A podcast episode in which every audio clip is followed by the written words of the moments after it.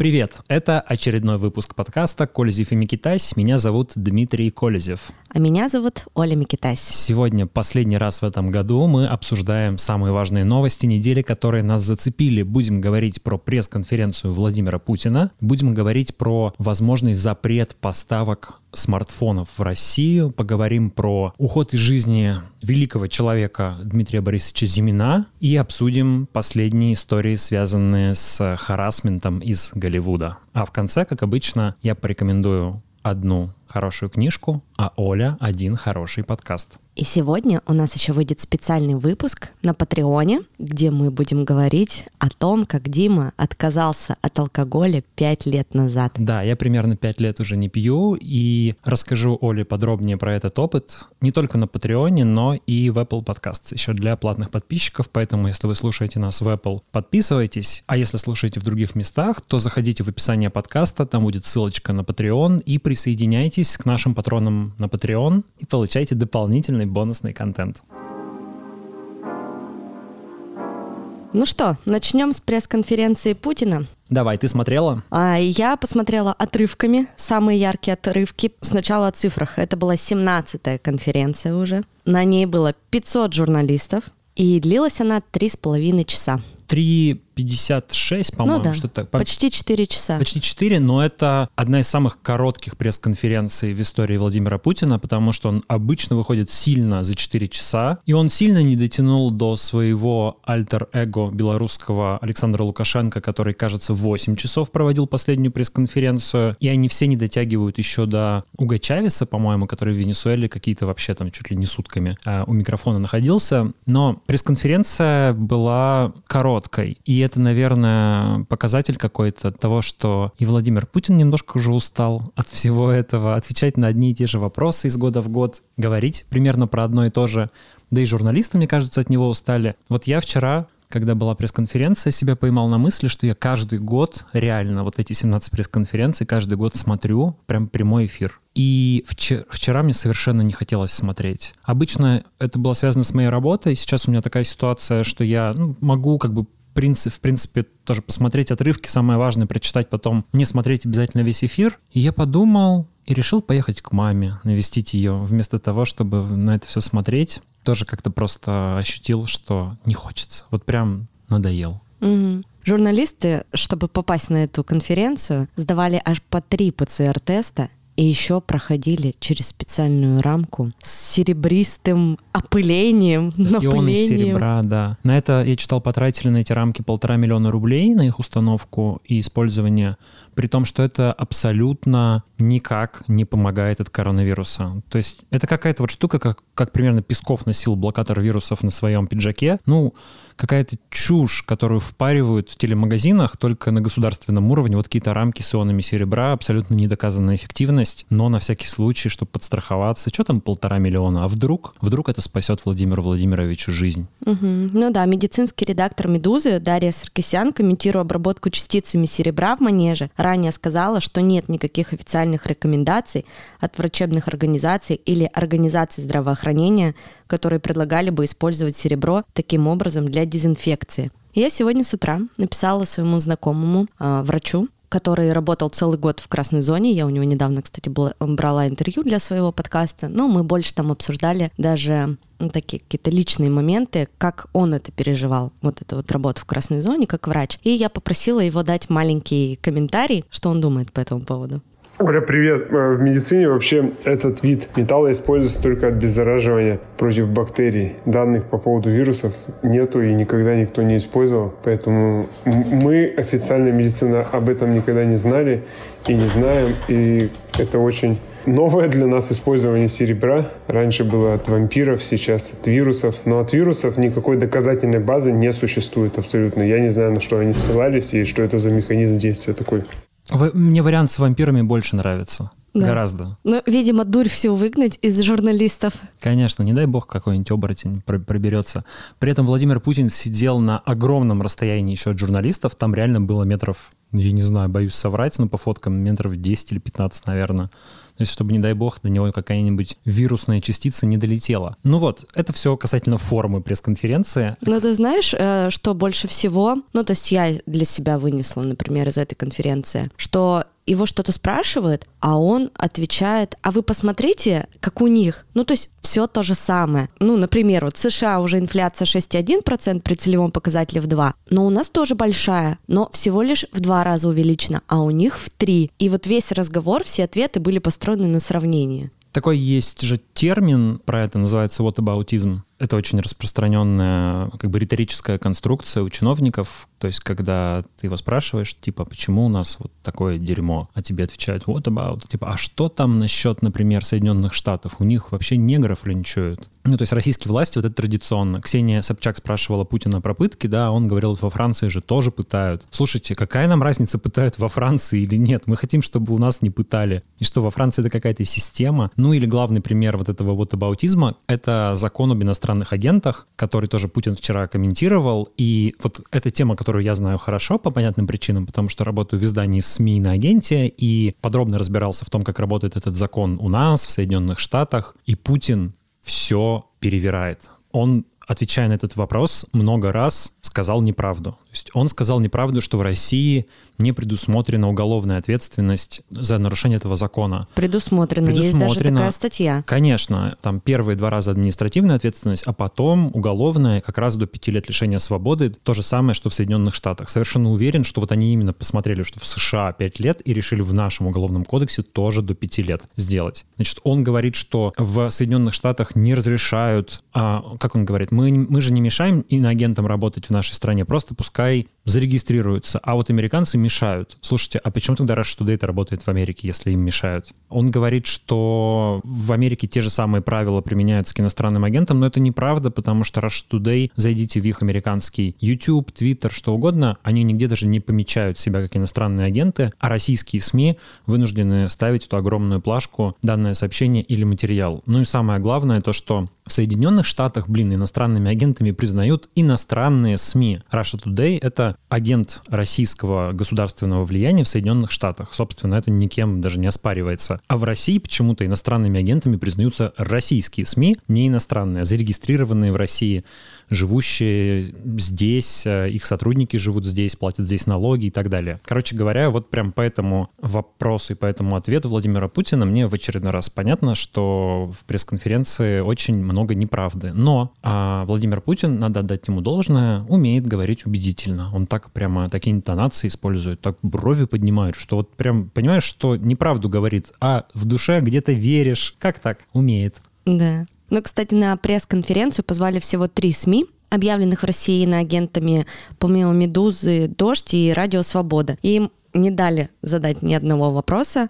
а Песков сказал на это, что до них не дошла очередь. И у иноагентов не может быть никаких приоритетов. Тут еще смешная штука, что если бы СМИ иноагенту дали задать вопрос, то журналисту СМИ агента пришлось бы начинать вопрос с чтения уведомления, данное сообщение или материал, потому что вопрос считается сообщением, которое распространяет СМИ агент, и по закону такое сообщение должно предваряться соответствующим уведомлением. Ну, может, им не дали слово, чтобы они слишком много времени эфира не занимали вот этим проговором 24, да, слов, напомни? Да, по-моему, 24 слова, но самое, наверное, грустное и показательное — это то, что на этой пресс-конференции не оказалось есть э, представители новой газеты, которых просто не позвали на нее. Я напомню, что обычно журналисты на пресс-конференцию Владимира Путина аккредитуются сами, отправляют заявки и получают согласование за очень редким случаем отказов, когда, например, журналисты или издания в каком-то черном списке ФСО, там и их считают, ну, какими-то, не знаю, прям опасными для президента физически. Так вот, в этот раз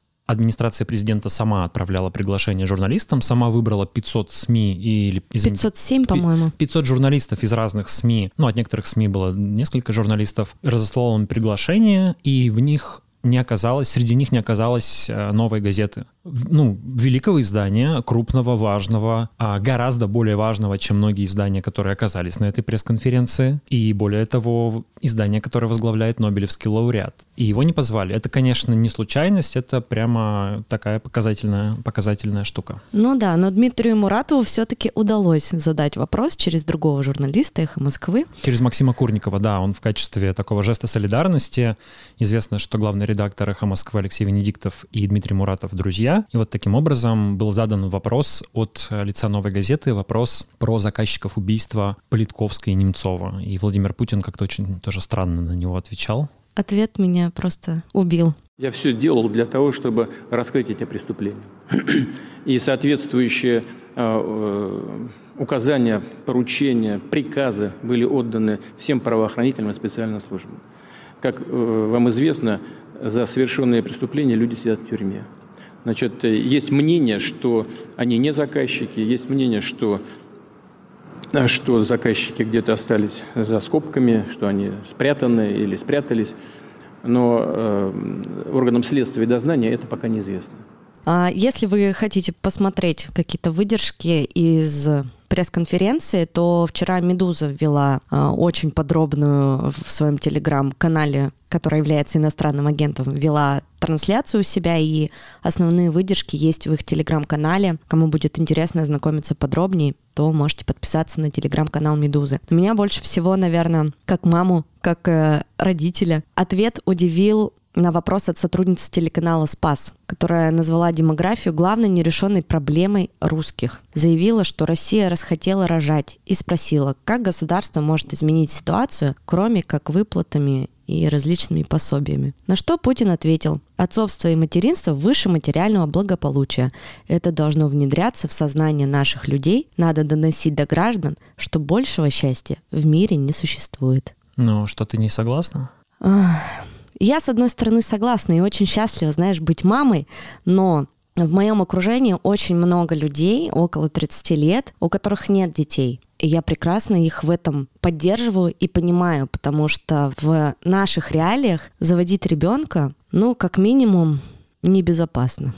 Что ты имеешь в виду? Ну, ты знаешь, даже сейчас, имея детей, я думаю подсознательно о том, что я не хотела бы, чтобы они в России получали образование. Я не уверена в их безопасности. Мне не нравится система образования в нашей стране. Ну, в общем, я не уверена в безопасности своей и своих детей. И ты знаешь, дети — это вообще очень дорого. И, конечно, он здорово говорит, что это там, большое счастье, но выплаты, всем известные, которые есть на детей, это да, это больше, чем раньше. Раньше вообще никаких выплат не было. Сейчас это какие-то хоть пособия. Там я на свою младшую дочь, как мать-одиночка, получаю 11 тысяч в месяц. Это почти МРОД, это неплохие деньги. Ну, относительно других пособий, например, которые люди получают вообще. Но в среднем двое детей по моим приблизительным подсчетам э, вылетает мне в месяц в копеечку, вот э, в такую приличную. То есть это секции, это минимальные, там, знаешь, какие-то расходы на продукты, на развлечения. Это около 40 тысяч рублей в месяц только. И при всем при том, что у меня дочка ходит младшая в детский сад, в котором стоимость в месяц всего составляет 3200 рублей. Вчера я, кстати, получила новый э, договор на увеличение стоимости где-то на 100 рублей, по-моему, с Нового года. За старшую дочку я ничего не плачу в школе, то есть она получает образование бесплатно. То есть это дополнительные секции, там, скалолазание, английский, это программирование. То есть это то, по сути, что действительно нужно. То есть у них нет секций, знаешь, таких, ну, как я бы назвала это... Не конный спорт. Да, то есть не с жиру бесимся. То есть действительно то, что нужно. Младший нужен спорт. Да, ей нужно куда-то свою вот эту энергию в 4 года направлять она ходит на скалолазание. Там, старший нужен английский, без английского сейчас совсем никуда. Программирование то же самое. Она может бесконечно сидеть в ТикТоке и тратить свое время там в социальных сетях, там, смотреть YouTube, еще что-то. А мне хочется это направить в какое-то правильное русло. Но чтобы ты понимал, секция программирования стоит в месяц 7 тысяч рублей. Это, наверное, для взрослого человека это абонемент в месяц в очень хороший фитнес-зал. Например, в тот даже, который вот ты ходишь? Даже дороже, это больше. Я хожу в спортзал, который стоит примерно 50 тысяч рублей в год, а тут получится побольше, побольше, под соточку. Слушай, смотри, видишь, дело даже не в пособиях. Вот, кстати говоря, многие ждали, что Владимир Путин осчастливит чем-нибудь опять родителей с детьми перед Новым годом и объявит по какой-нибудь выплате по 10 тысяч рублей. Не осчастливил, во-первых. А во-вторых, ну вот ты, ты говоришь, пособия маленькие, выплачивают мало. Проблема же не в этом. Вообще эти пособия, они должны быть для родителей, которые оказались там в, какой-то, в каком-то тяжелом экономическом положении. Проблема в том, что у нас все родители оказались в стране в тяжелом экономическом положении. Экономика должна расти, развиваться, зарплаты должны расти, доходы должны быть такие, чтобы ты не ждал помощи от государства, чтобы растить одного или двух детей. Два ребенка вообще билет в нищету, да, то есть как бы это прям тяжело для, ну, особенно там в малых городах, в деревнях. А ты должен, по идее, столько зарабатывать, чтобы ну, для тебя это не было проблемой, во-первых. И во-вторых, ты совершенно права, должна быть какая-то уверенность в завтрашнем дне, понимание, что будет со страной, что здесь безопасно, что здесь можно растить детей, что здесь, что ты понимаешь, что будет происходить. А кто-нибудь понимает, что будет происходить в России через пять лет? Мне кажется, это настолько пугающая неопределенность, что ну, вот тоже у меня нет детей, и я, ну, наверное, как бы копаясь в себе, я не то чтобы их там не завожу по этим причинам, но какой-то страх вот с этим связанный тоже присутствует, потому что мне страшновато брать ответственность э, за ребенка в стране, где я не уверен там в своем будущем, в том, что будет происходить. Понятно, что можно сейчас сказать, что там это не патриотично, что если тут люди не будут заводить детей, то будущего у этой страны и не будет. Ну, давайте просто вот посмотрим на цифры. У нас рождаемость низкая, смертность превышает рождаемость. С учетом коронавируса смертность сильно превышает рождаемость. Мы теряем население. Это результат и это результат, ну, в том числе государственной политики и той ситуации, которая сложилась в стране за последние годы. К вопросу о ценах. Вчера посмотрел статистику Росстата официальную. А по ценам, значит, декабрь 2021 года в сравнении с декабрем 2020 года. Говядина плюс 14,7%, свинина плюс 15%, курица плюс 26%, 27 даже. Сосиски плюс 11, молоко плюс 10, яйца плюс 15%, мука плюс 13, хлеб плюс 10, гречка плюс 25, вермишель плюс 14, капуста плюс 131, картошка, вот не посмотрел, говорят, плюс 70, морковь плюс 30, сигареты плюс 18, телевизоры плюс 13, автомобили отечественные плюс 18%, иностранные плюс 14, проживание в гостинице 3 звезды плюс 16%, поездка на отдых в Турцию плюс 28%. При этом а номинальная зарплата, начисленная, выросла на 11%. То есть цены выросли сильнее даже, чем а, официальные зарплаты. При том, что, скорее всего, реальная инфляция выше, чем считает Росстат, а вполне возможно, что реальная начисленные зарплаты ниже, чем считает Росстат. Вот такая ситуация. И вот и заводить детей, что называется, в стране, где люди так быстро беднеют и так быстро растут цены. Все это, конечно, довольно грустно. Ну, тут как раз все продукты перечислены, которые едят мои дети, кроме мяса. Ну, наверное, вегетарианство даже дороже, чем не вегетарианство, да, ведь? Да. Ну вот твоя девушка, она вроде бы не ест мясо, да, или... Да, она не, она не ест мясо. Ну, она вообще не очень много ест, поэтому как-то мы не сильно от этого... Э, очень выгодно. Очень выгодно, да. Еще интересным был ответ Владимира Путина на вопрос про Алексея Навального, которого он, конечно, опять не назвал по имени. Ну, это было повторение того, что он говорил раньше, с одной стороны, мол, мы запрашивали информацию об отравлении, а нам ничего не дали, поэтому мы не можем возбудить уголовное дело. Слушайте, у нас уголовные дела возбуждаются просто от того, что глава СК Александр Бастрыкин что-то услышал по радио и тут же возбуждает уголовное дело. Какой там, то есть э, захотели бы, возбудили бы дело давно и расследовали бы его. Не возбудили. Навальный уже имя нарицательное. Человек, которого якобы отравили, у меня это ассоциируется с Волан-де-Мортом, тот, которого нельзя называть. Которого нельзя называть. Конечно, Путин его ни разу не называл по фамилии публично, ну и вот он вчера прям так сказал, мне кажется, такая какая-то у него проговорка прям по Фрейду, что все, нужно перевернуть эту страницу, и хватит об этом говорить. Ему прям не, на, не нравится, когда ему задают, задают эти вопросы. Ее задавал журналист BBC, русской службы BBC, а, ну, гражданин России, и было слышно, что Путин прям с презрением относится к нему как к какому-то шпиону. Типа вот ты россиянин, а работаешь на иностранные СМИ, он назвал, вы их обслуживаете. Ну вот прям ему это не нравилось, конечно, видно было, что этот вопрос как-то его раздражил, но тема отравления Навального ему совершенно очевидно неприятно. А вот тема, про которую он говорил очень подробно, с огромным увлечением и знанием дела, это вопрос газа. А вопрос того, как растут цены на газ, что происходит с поставками газа. Вот видно, что это Владимир Владимирович волнует. Он в этом глубоко разбирается, он это понимает, он переживает по этому поводу, потому что цены на газ высокие. С одной стороны, это хорошо. А, Газпром получает дополнительную выручку в моменте. Но если они долго будут держаться слишком высокими, то это значит, что а, европейские потребители газа будут потихоньку переходить на другие источники энергии. И это риски для России. Короче говоря, вот видно, что это Владимира Путина волнует, а не какие-нибудь там пытки в колониях, Навальные, иностранные агенты. Все это для него, конечно, такие мелочи. Оль, вот ты сидишь, смотришь в смартфон. Скажи, ты готова а, жить без смартфонов? Нет. Я к чему это спрашиваю? Агентство Рейтер сообщило, что в американском правительстве обсуждаются новые санкции против России, которые могут включить в себя запрет на экспорт в Россию смартфонов а также отключение России от системы межбанковских переводов SWIFT и ограничения на конвертацию рублей в другие валюты. Но SWIFT они давно обсуждают. Это уже несколько лет обсуждается. Это такая большая пугалка для российской банковской системы. Но последнее, что мы слышали от американского правительства, что все-таки они считают, что это может ну, как бы дестабилизировать мировую финансовую систему, экономику, Россия там не самый маленький все же кусок этой системы, поэтому пока это всерьез не обсуждается, но вот появилась другая пугалка, которая уже скорее направлена на граждан России, да, то есть вот представьте, завтра американский конгресс принимает, а президент США подписывает новые санкции, по которым сказано, что американским, а может быть не только американским, но и вообще любым компаниям Соединенные Штаты запрещают ввозить в Россию смартфоны. А, в первую очередь, конечно, айфоны американские,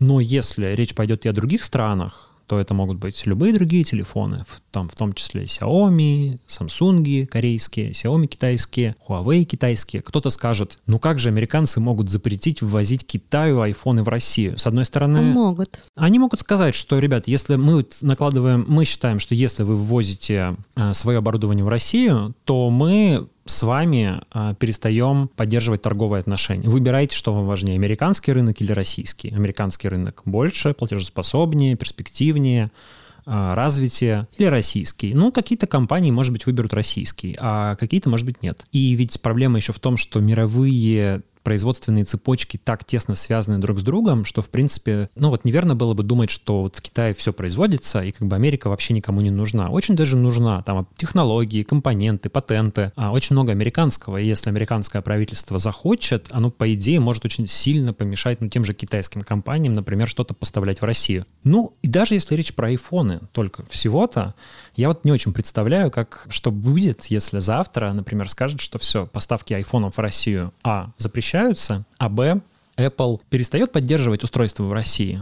Ну вот, а, например, ты не можешь обновить iPhone. Вряд ли он у тебя превратится в камень, вряд ли его заблокируют, хотя ничего нельзя исключать, да, то есть как бы Apple теоретически может удаленно на какой-то географической территории взять и превратить все айфоны просто в камни и ничего не будет работать. Айфоны, айпэды. Маки. Маки. Ну, представьте, да, завтра. Это как бы апокалиптический сценарий. Я так, э, конечно, утрирую несколько. Я не думаю, что до этого дойдет. Но теоретически вот такой разговор ведется. И, наверное, это будет не столько удар по правительству, хотя и по нему тоже. Представляешь, у нас же каждый министр с айфоном. У нас же каждый депутат с айфоном. Я думаю, что и не с одним. И не с одним. Были там попытки перейти на эти ютафоны? Где они? Где ютафоны? Ничего не, не осталось на рынке, никто ими не пользуется, никому не, не нужны. Ну, есть Samsung, да, люди пользуются ими, конечно, но iPhone же еще считается ну, достаточно надежным от взломов э, разными третьими лицами. То есть э, это американский телефон, и вполне вероятно, что американские, скажем, правоохранительные органы могут получить доступ к вашей переписке, к вашим данным, если вы государственный чиновник. Но, например, там, условно, вашему конкуренту российскому сложнее взломать э, с помощью там, хакеров наемных ваш телефон, если у вас iPhone. Он безопаснее в этом смысле. Многие пользуются айфонами, но они просто удобнее. Ну, как ты думаешь, это угроза. Они же не просто так э, эту санкцию вводят. Они не хотят, чтобы Россия э, наращивала свои силы на границе с Украиной. То есть это же санкции на это направлены. Они хотят сменить российский режим. Они хотят, чтобы в России поменялась власть, чтобы Владимир Путин ушел и появилось другое правительство. С их точки зрения, менее агрессивное и более склонное к диалогу. Тут можно очень долго уходить в обсуждение, там, что такое суверенитет, имеют ли право другие страны требовать смены режима в России. Ну, они официально его и не требуют, они говорят, мы хотим, чтобы Россия прекратила агрессивные действия, ты права. Но глубинная все-таки задача сделать так, чтобы в России сменилась власть, и новая власть была более коммуникабельной и более а, договороспособной, чем Владимир Путин. Опять же, здесь есть разные позиции. Суперпатриоты скажут, что вот правильно Путин говорит. Вот они пытаются его сместить, потому что он ведет Россию-матушку к успеху. И нам не дают встать с колен проклятые американцы. Хотят, чтобы Путин ушел и нас снова... И подмяли под себя. Превратили нас в свою колонию, как было при Ельцине. А другие люди, ну, например, я, скажу, что мир сегодня — это поле для сотрудничества — и так сложилось, что есть высокоразвитые страны с очень развитыми экономиками, в первую очередь Соединенные Штаты, европейские страны, и нужно выбирать. Либо ты с ними сотрудничаешь, и это идет на благо твоей экономики, твоим гражданам, все начинают жить богаче, бизнес развивается, детей больше рождается, потому что люди чувствуют уверенность в завтрашнем дне. Ну, либо ты дружишь с другими странами-изгоями, типа Ирана, Венесуэлы, Северной Кореи, и пытаешься, значит, победить Америку, и ставишь это главной своей задачей. Возможно, как бы такая задача, не знаю, может быть, с исторической точки зрения она кому-то кажется правильной, но зачем? Ну вот зачем? Вот, вот нам, людям, живущим сегодня в России, это для чего нужно? Чтобы показать Америке Кузькину мать, ну, хотелось бы жить в комфортном государстве, в спокойном, безопасном, не думать, что завтра начнется война, думать о том, что завтра будет лучше, чем сегодня, а не черт знает, что будет. Вот мне кажется, что там сильное государство — это государство, в котором граждане защищены, счастливы и уверены в завтрашнем дне. Как они, вот Швеция, да, вот она не борется с Америкой, ей это не нужно, зато там люди живут просто в разы лучше, чем в России. Ну вот э, у Владимира Путина другая точка зрения. Так вот, возвращаясь к санкциям. Соединенным Штатам хотелось бы, чтобы руководство было более сговорчивым с американскими властями. Оно пытается для этого давить разными способами на Кремль, на Владимира Путина, вводит санкции против чиновников российских. Вообще вообще-то Действенно, ты считаешь? Вот не очень действенно на самом деле. Вопрос о том, вообще действ... санкции действенны или нет, это очень непростой вопрос. В каких-то случаях они работают, в каких-то случаях они не работают. Северная Корея много лет под санкциями, и там никакой режим не сменился. Иран много лет под санкциями, там режим не сменился. Есть как бы такое мнение, что вот если довести страну до ручки, то население взбунтуется и скинет власть. Но, как показывает практика, так не происходит. Наоборот, диктатуры становятся, становятся жестче, люди становятся беднее и забитее, и никакого народного переворота не происходит. Тем более в России, где, в общем-то, все привыкли терпеть. И, скорее всего, будут терпеть и беднеть еще довольно долго. То есть нам еще очень-очень есть куда падать, несмотря на там, всю бедность и так далее. До уровня там Северной Кореи нам еще далеко. Поэтому я не думаю на самом деле, что вот эти вот э, планы по запрету там айфонов или каких-то санкций, которые бьют непосредственно по людям, будут применяться. Они так как угроза используется, наверное, чтобы российские власти ну, там, слишком агрессивных шагов не предпринимали. Но поживем увидим, в общем. Здесь такой дурацкий прогноз. Трудно сказать, на самом деле, что будет. У тебя нет ощущения, что мы идем по сценарию Беларуси?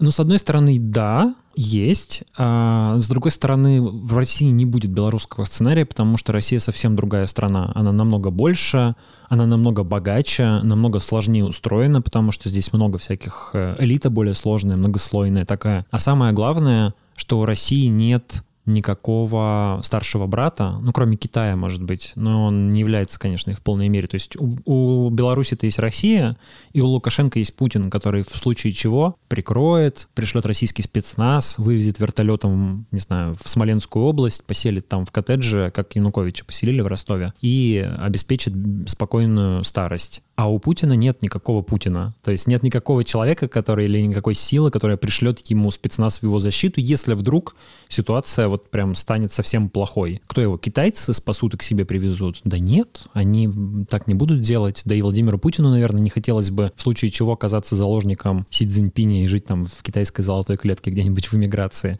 Поэтому в России все равно не будет белорусского сценария. Он будет какой-то другой, мы не знаем какой. Предсказать невозможно. Но то, что скажем, некая белорусизация в отдельных вопросах происходит, а, это да. Вот недавно у нас в Екатеринбурге журналиста Павла Пивоварова вызвали в Следственный комитет, как он говорит, на допрос из-за того, что он смотрел ролик на YouTube ролик с Хигумина Сергия. Как он утверждает, он смотрел этот ролик для того, чтобы ну, написать журналистский материал. Да и неважно, по какой причине он смотрел. Это что за новости? Теперь у нас еще нельзя не только размещать ролики, но и смотреть. За потребление контента будут наказывать. Я надеюсь все-таки, что он ошибся, что-то перепутал. И на самом деле речь о другом. Потому что, ну, иначе ситуация какая-то совершенно дикая. Ну, вот это как в Беларуси, где там могут тебе предъявить претензии за подписку на телеграм-канал или там за то, что ты, ну, не дай бог, размещаешь какой-то контент в этом телеграм-канале далее. То есть гораздо жестче, чем, чем в России. Но в России, в общем, тоже да, потихонечку в эту сторону мы двигаемся. В общем, надеюсь, до такого не дойдет, и мы останемся при своих айфонах и макбуках. Но я думаю, что не дойдет. Я думаю, что не дойдет, но пока непонятно, в какую сторону пойдет диалог. Вот сейчас есть это предложение Владимира Путина о безопасности, два проекта договоров, которые называют ультиматумом Путина Западу Наверное, стоило бы подробнее об этом поговорить, но это такая довольно большая и сложная тема, и, если честно, местами довольно скучная. Там надо подробно во всем разбираться. А, ну, речь о том, по сути, что Владимир Путин говорит, слушайте, значит, не вмешивайтесь в дела стран бывшего СССР, это зона влияния России. А мы тогда не будем там угрожать всему миру ядерными бомбами и грозить войной Украине. И американцы теперь чешут репу и думают, что на это ответить. Потому что если с этим согласиться, это значит ведь признать, что у стран соседних с Россией нет своего суверенитета, то есть что их, у них нет, например, права проситься в НАТО, например, да, или права выбирать, с кем они будут военными союзниками. В общем, а, не очень понятно, куда зайдет этот разговор, но в любом случае хоть какой-то диалог — это лучше, чем его отсутствие. Поэтому пока есть переговоры, все-таки нет войны. Будем надеяться, что этой войны мы избежим. Давай следующую новость тогда обсудим. Про то, что не стало Дмитрия Борисовича Зимина, ты написал э, большой пост в Телеграме про него. Расскажешь поподробнее, что это был за человек? Дмитрий Борисович Зимин умер в Швейцарии. Ему было 88 лет. Он умер от рака, последние несколько месяцев тяжело болел. Это, на мой взгляд, один из величайших людей последних десятилетий в России, человек, который должен быть примером для российских предпринимателей, для русских предпринимателей, человек э, по-настоящему патриотичный, вот прям такой патриот с большой буквы. Не показной, не записной, не квасной, а настоящий, который своими делами доказывал, что он свою страну любит и желает ей самого лучшего. Причем страна это совершенно не оценила, но я уверен, когда-нибудь оценит. Да, что он сделал такого значимого? Он в 90-х годах создал компанию Вимпелком, которая впоследствии стала называться Билайн. Билайном. Ну, она, точнее, Вимпелкомом и остается до сих пор даже, по-моему, просто работает под брендом Билайн с 93 -го года. У него довольно интересная судьба. Он потомок такого дореволюционного рода мануфактурщиков земляных и родственник э, тех самых Гучковых, ну тоже известного дореволюционного купеческого ну, рода промышленников. Он родился в 1933 году в Советском Союзе. Когда ему было два года, его папу репрессировали, отправили в лагерь, папа умер в лагере, он вырос таким вот сыном врага народа, но поступил в институт, выучился и стал заниматься радиоэлектроникой. И в советские годы сделал неплохую карьеру. Он занимался как раз системами радиоэлектронной разведки, радиоэлектронной обороны, работал над системами э, противоракетной обороны, и в 93 году ему даже дали государственную премию за эти работы. Ну, он действительно там много чего сделал в оборонной отрасли. Но когда в начале 90-х в стране начался кавардак, не платились зарплаты, было очень тяжелое экономическое положение, он решил, а, используя свои знания и используя навыки сотрудников э, своего предприятия, они решили сделать частную компанию, которая будет заниматься разными технологическими продуктами. В том числе сначала они делали вот антирадары. Есть такая штука, знаешь, когда на машине ездишь, превышаешь скорость, и если работает радар, то он тебя пищит. Да, у нас был такой в машине. Вот. Черненький возможно, такой пейджер. Сде- возможно, сделанный Зиминым. Э, но это вот тоже как бы система противоракетной обороны в уменьшенном виде. Но самое главное его достижение — то, что он построил первую в России сеть сотовой связи связи. Ну, одну из первых, так скажем. Вообще сотовая связь в Соединенных Штатах, например, появилась в 80-е годы. И в Советском Союзе в конце 80-х, в 86 году правительство а, партии и КГБ даже рассматривали вопрос о том, а не стоит ли тоже начать развивать сотовую связь, но решили, что это как бы угроза государству, там, естественно, противоречит установкам государства на то, что должна контролироваться передача информации, и этот вопрос заморозился. Но в 90-е годы, когда страна изменилась и началась свободная Россия, предприниматели начали пытаться делать попытки вот эту связь как-то организовать. Была такая э, правительственная система связи, называлась Алтай. Это была а, значит, связь только для правительственных чиновников и для очень крупных бизнесменов. Работала она только в Москве. Это была не сотовая связь в привычном нам виде, когда есть много передатчиков, которые так расставлены по городу на, на вышках. А там был всего один большой передатчик, он находился на Останкинской башне и покрывал, соответственно, всю Москву. Но приемники, то есть сами вот мобильные телефоны для этой связи, они были огромными. Их можно было перевозить только на автомобиле. И, по сути, а, брали обычные автомобили, переделывали их в такой телефон на колесах. То есть и человек ну, какой-то, например, у Михаила Ходорковского там в начале его пути, вот бизнесменом был такой автомобиль. Он на нем ездил как на передвижном телефоне, по сути, и мог звонить кому угодно. Но эта сеть была очень маленькая, у нее было всего 500 абонентов на всю страну. А Зимин решил, что нужно делать ну, такую сеть для всех остальных, кто не может себе позволить вот этот вот Алтай правительственный. И он а, с какими-то американскими предпринимателями, с какими-то некрупными на самом деле достаточно подружился, которые с этническими индейцами вообще. И вместе с ними стал строить первую сеть сотовой связи. Они поставили первый передатчик на здании МИДа в Москве. И а, ну, потом постепенно построили сеть. Там была долгая история, как они получали всякие лицензии на эту сотовую связь. Но, короче говоря, так получилось, что к середине 90-х он стал владельцем сотовой компании с очень хорошими экономическими показателями. Тогда средний доход месячный на абонента у компании был что-то типа под 400 долларов. Это огромная сумма, это в разы превышало всего, что, все, что было в Соединенных Штатах. И его партнеры, а, ну, он привлекал инвестиции, при этом удерживал сам контроль над компанией. Его партнеры предложили ему выйти на IPO в Соединенных Штатах. Тогда это было совершенно безумно, потому что ни одна российская компания на IPO не торговалась. И последняя российская компания, которая до этого выходила на размещение акций в Нью-Йорке, была компания по строительству Транссибирской магистрали в начале 20 века. И тогда э, Николай Романов лично приезжал в Нью-Йорк и бил в колокол на Нью-Йоркской бирже, чтобы эти акции пустили в оборот. И вот после этого следующим стал Дмитрий Зимин, кто разместил российскую компанию на Нью-Йоркской бирже. Она очень успешно разместилась, привлекла несколько там сотен миллионов долларов. И в 2001 году он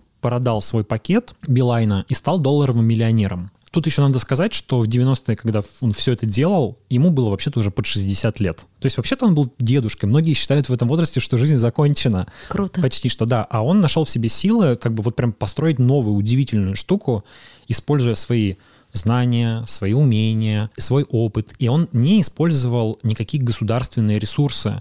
То есть он не участвовал в залоговых аукционах, он не получал по договоренности какие-нибудь нефтяные или металлургические предприятия, как наши многие олигархи. Но в 2001 году, продав пакет акций своей компании, он получил, а, ну, кажется, порядка 500 миллионов долларов, что по тем временам было очень большими деньгами, и поставила его в один ряд с крупными российскими олигархами. То есть это сейчас уже там двузначными миллиардами измеряются как бы крупные состояния, тогда там и 500 миллионов было, в общем, очень приличными деньгами. И что он сделал на эти деньги? Он не купил яхту, он не купил э, дворец в Геленджике или не построил его, э, он не купил себе виллу на Лазурном берегу. И что, даже не купил самый дорогой в мире самолет, как Абрамович? И даже самый дорогой в мире самолет он не купил. Он купил, э, он э, взял деньги, 90% он положил в траст и сказал, что они будут тратиться на благотворительность. И он организовал несколько важных очень фондов. Один из них э, назывался «Династия». Этот фонд тратил деньги на поддержку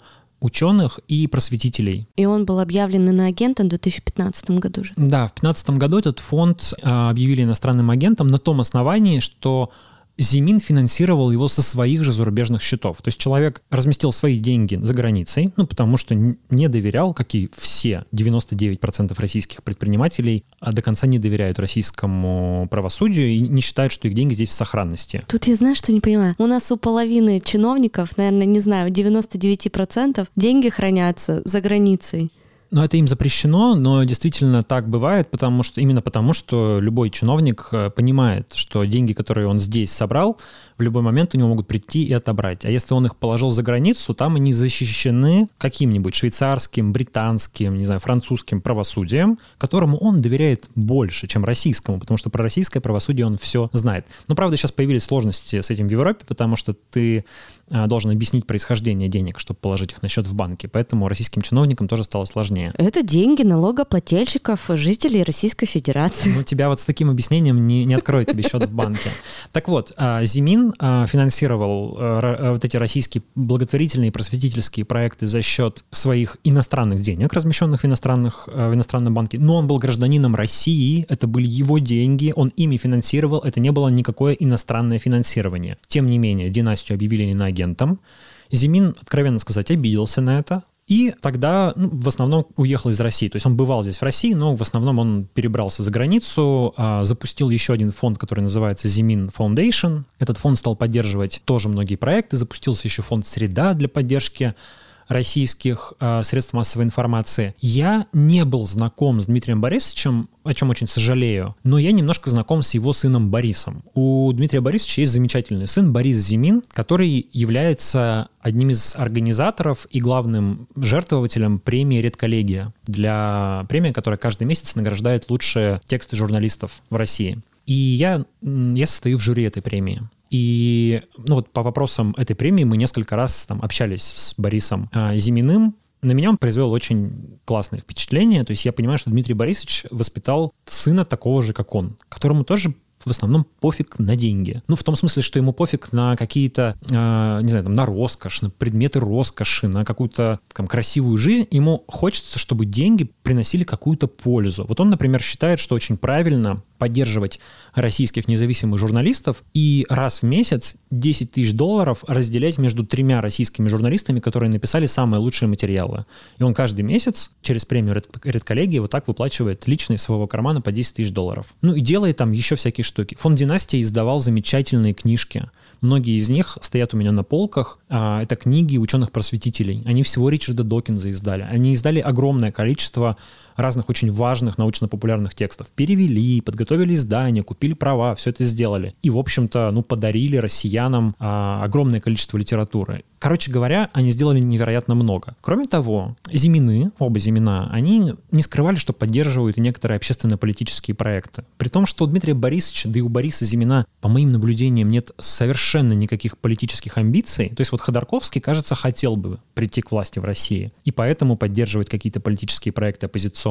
А Дмитрий Борисович совершенно точно не хотел никакой власти прийти, и Борис, я думаю, никакой власти прийти не хочет. Они просто хотят, чтобы Россия была лучше, чтобы здесь была независимая журналистика, работали институты гражданского общества, работали правозащитники и так далее, чтобы здесь была какая-то политическая оппозиция. Не для того, чтобы сменить власть даже, а для того, чтобы ну, как, какая-то конкуренция в обществе сохранялась. Поэтому, например, Зимины а, поддерживали ныне запрещенный фонд борьбы с коррупцией и не скрывали это. А Зимины, насколько я помню, инвестировали в издание «Медуза». Зимины, например, а, Борис Зимин оплатил лечение Алексея Навального в берлинской клинике после отравления. Ну, они э, не скрывают, что они поддерживают определенные оппозиционные проекты, и, естественно, так как российское государство эти проекты считает вражескими для себя, Зимины тоже, в общем, перешли ну, практически в статус, ну, не врагов, но... Нежелательных. Нежелательных, да. И, насколько я знаю, Борис Зимин тоже особо в России сейчас не появляется. И вот э, папа его ушел из жизни, умер в Швейцарии. А, я думаю, что он бы, конечно, хотел, предпочел бы умереть в России, на своей родине. Он, безусловно, любил свою страну,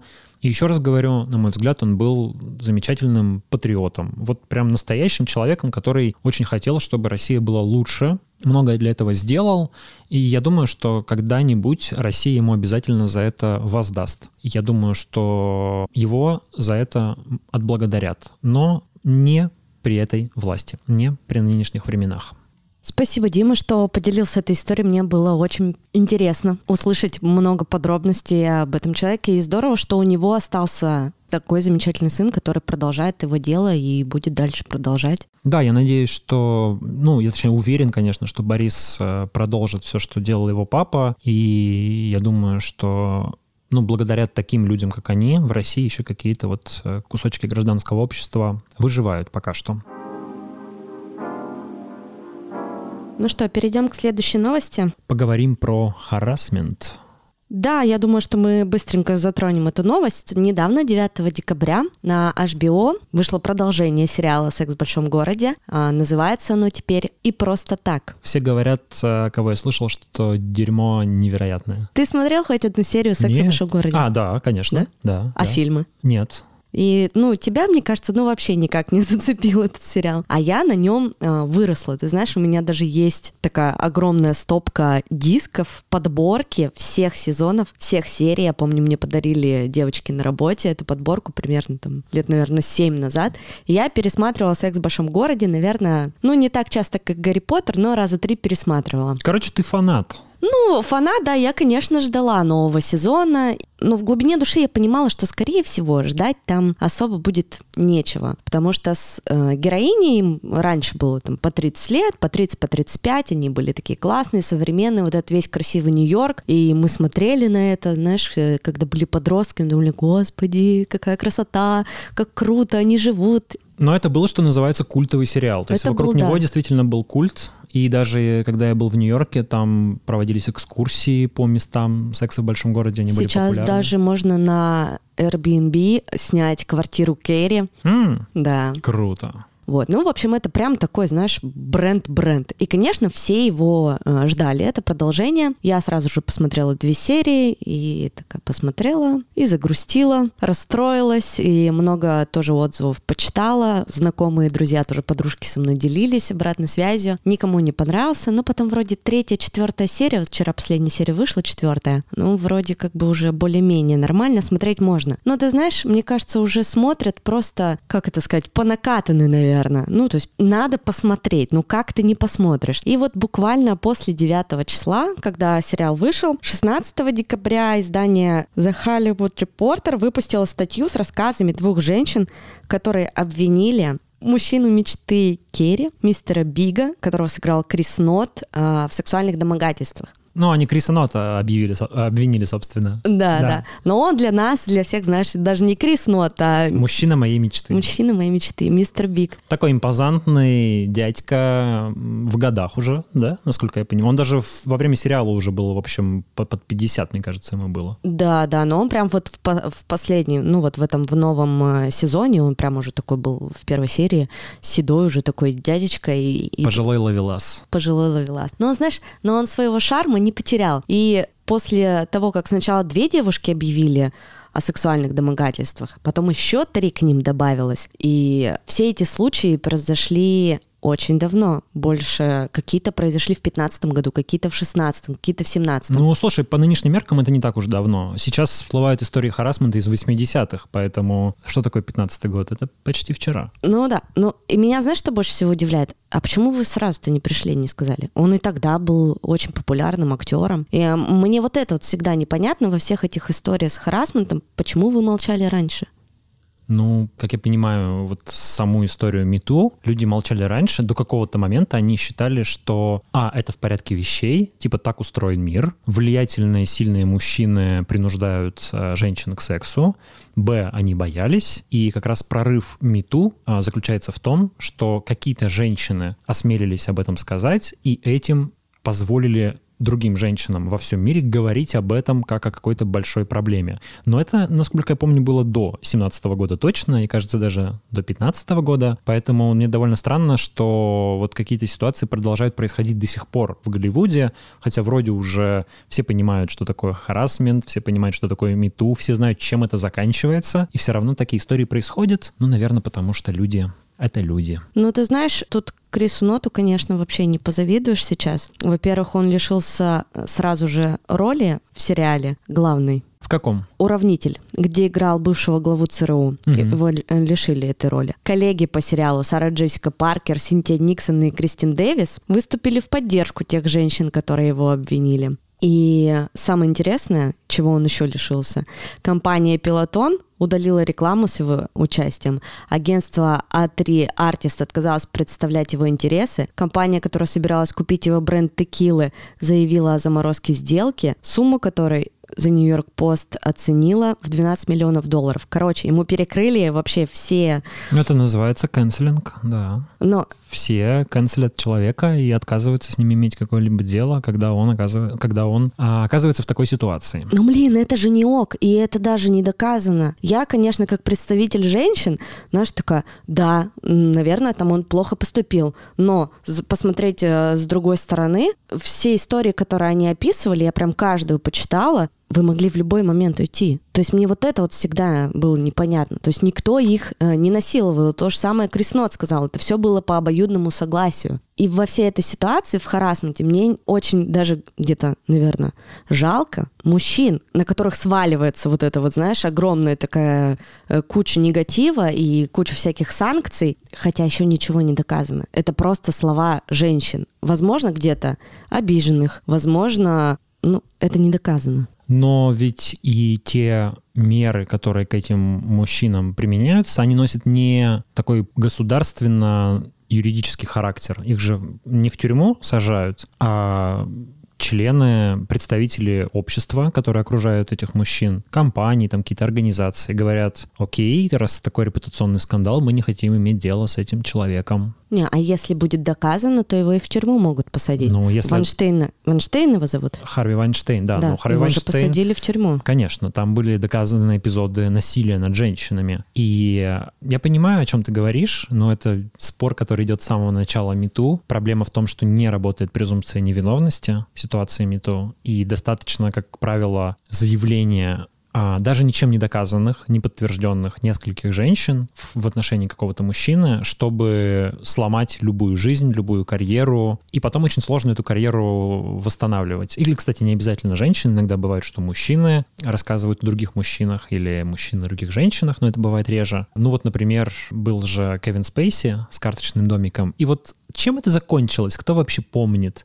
Что-то доказали, э, то есть Кевина Спейси выгнали из карточного домика, фактически сломали чуваку судьбу, сломали карьеру, и вот я сейчас без подготовки даже не готов ответить, а там что-то подтвердилось или не подтвердилось. По-моему, последнее, что я читал, что многие обвинения как-то там отвалились, развалились, и выяснилось, что, в общем, ничего такого не было. В некоторых ситуациях, вот следующий герой, про которого мы хотели поговорить, напомню, как его зовут, у меня сложно с голливудскими актерами. Его зовут Джеймс Франко, это американский актер, которого студентки его киношколы обвинили в мошенничестве и сексуальных домогательствах. Он признал, что занимался сексом с некоторыми из них. Он заявил об этом в подкасте Джесса Кейгла, фрагменты которого опубликовала радиостанция Sirius XM. В интервью актер пояснил, что с 2016 года он восстанавливается от сексуальной зависимости и много работал над собой после выдвинутых против него обвинений. Там также было пять обвинений выдвинуто в 2017 году от его студенток, что действительно школа, которая была создана им в 2014 году, а, была для того, чтобы заниматься сексом со студентками.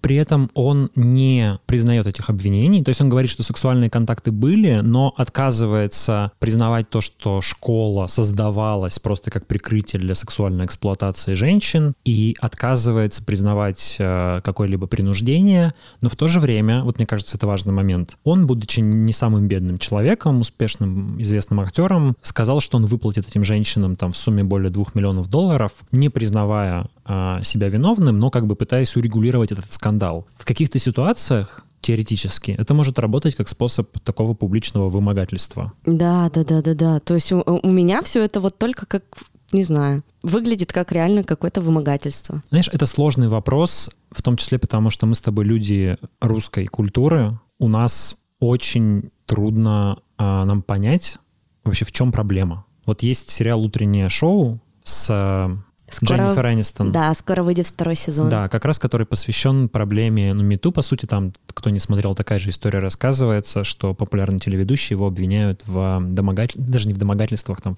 в интрижках, по сути, с подчиненными, с сотрудницами, и у него рушится карьера из-за этого, и там вокруг этого всякие сюжетные линии, и даже я, как бы много читая про мету, вроде бы понимая эту проблему, ловил себя на мысли о том, что для меня вот как-то у меня не складывается это все в голове. Я не понимаю, почему для окружающих этого человека, они так реагируют, как будто бы он умер, когда они про это узнали. То есть они перестают с ним общаться, они... Ну, и как бы это воспринимается... Они подвергают его, по сути, астракизму, то есть они изгоняют его из своего общества, и даже героиня Дженнифер Энистон там тайком ездит к нему поговорить домой, чтобы, не дай бог, кто-то не узнал, журналисты, что она с ним общалась. И как бы это культурная норма сейчас в Соединенных Штатах, и это не, не соответствует культур, культурной норме в России. В России все попытки возбудить какие-то скандалы из-за харасмента, если это не касалось э, несовершеннолетних, там, когда учителя пристают к девочкам или к мальчикам, то это ничем, собственно, не заканчивалось. Была ситуация с депутатом Слуцким, который в Госдуме приставал к журналисткам, хватал их за разные места, вел себя совершенно отвратительно. Скандал стал публичным, его обвинили, это не привело ни к чему. Он сохранил все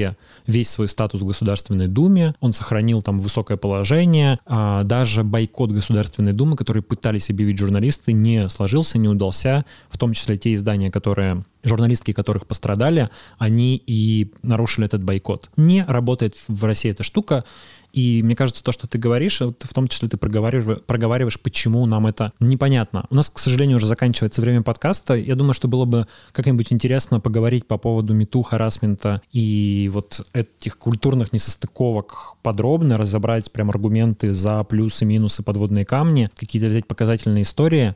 Если вам интересно, напишите нам в комментарии, мы сделаем про это отдельный выпуск. Да.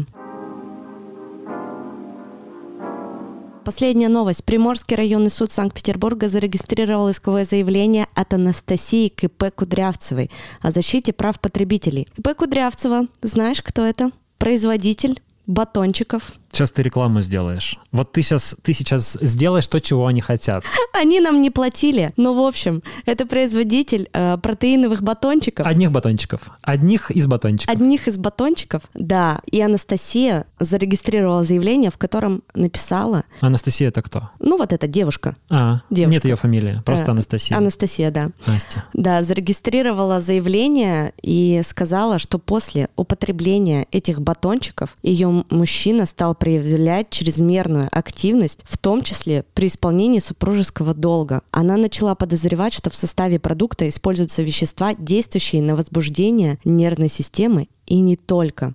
И цитата. «Употребление батончиков привело к тому, что со стороны мужа повысилась интимная активность, которая противоречит нормам морали и мешает ей вести спокойную семейную жизнь». Об этом рассказала Объединенная пресс-служба судов Санкт-Петербурга. Они подчеркивают, что пока исковое заявление не принято, то есть оно зарегистрировано судом, но суд должен оценить вообще, насколько оно адекватно. Есть большие сомнения в том, что оно будет вообще принято и рассмотрено. Поэтому, если честно, новость проходит по разряду информационного шума. Ну, такая развлекаловка нормальная для последней новости подкаста. Ну, как с этого, с панорамы. Да, но я вообще подозреваю, что это реально просто вирусная реклама каких-то батончиков. Вот но, этих батончиков. Но это прикольная реклама. Мой парень сразу зашел, загуглил эти батончики, скинул мне, где их можно заказать. Батончик 120 рублей стоит. Говорит, ну все, увидимся через три дня в Питере, везу с собой батончики. Я такая, так тебе не нужны батончики? Он такой, так я тебе везу. Ну, вот видишь, сработало. Но на самом деле я не нашел в этом сообщении названия батончиков, но вы как-то там поискали, получается, да, и вас и смогли найти, и вот реклама сработала. Да. Давай, рассказывай книгу, а я расскажу о подкасте. Давай. Я хочу порекомендовать книгу, которую я сейчас не читаю, но слушаю. Она называется «Вечная мерзлота». Ее написал Виктор Ремезов. Абсолютное открытие для меня, как писатель, так и текст. Писатель не молодой, 58 -го года рождения, но до середины нулевых годов он практически не публиковался. А теперь вот стали выходить его книги, и «Вечная мерзлота» — это такое очень большое, объемное, монументальное повествование о последних годах жизни Сталина в Советском Союзе, ну, точнее, о жизни советских граждан в последние годы жизни Сталина, в конце 40-х, начале 50-х.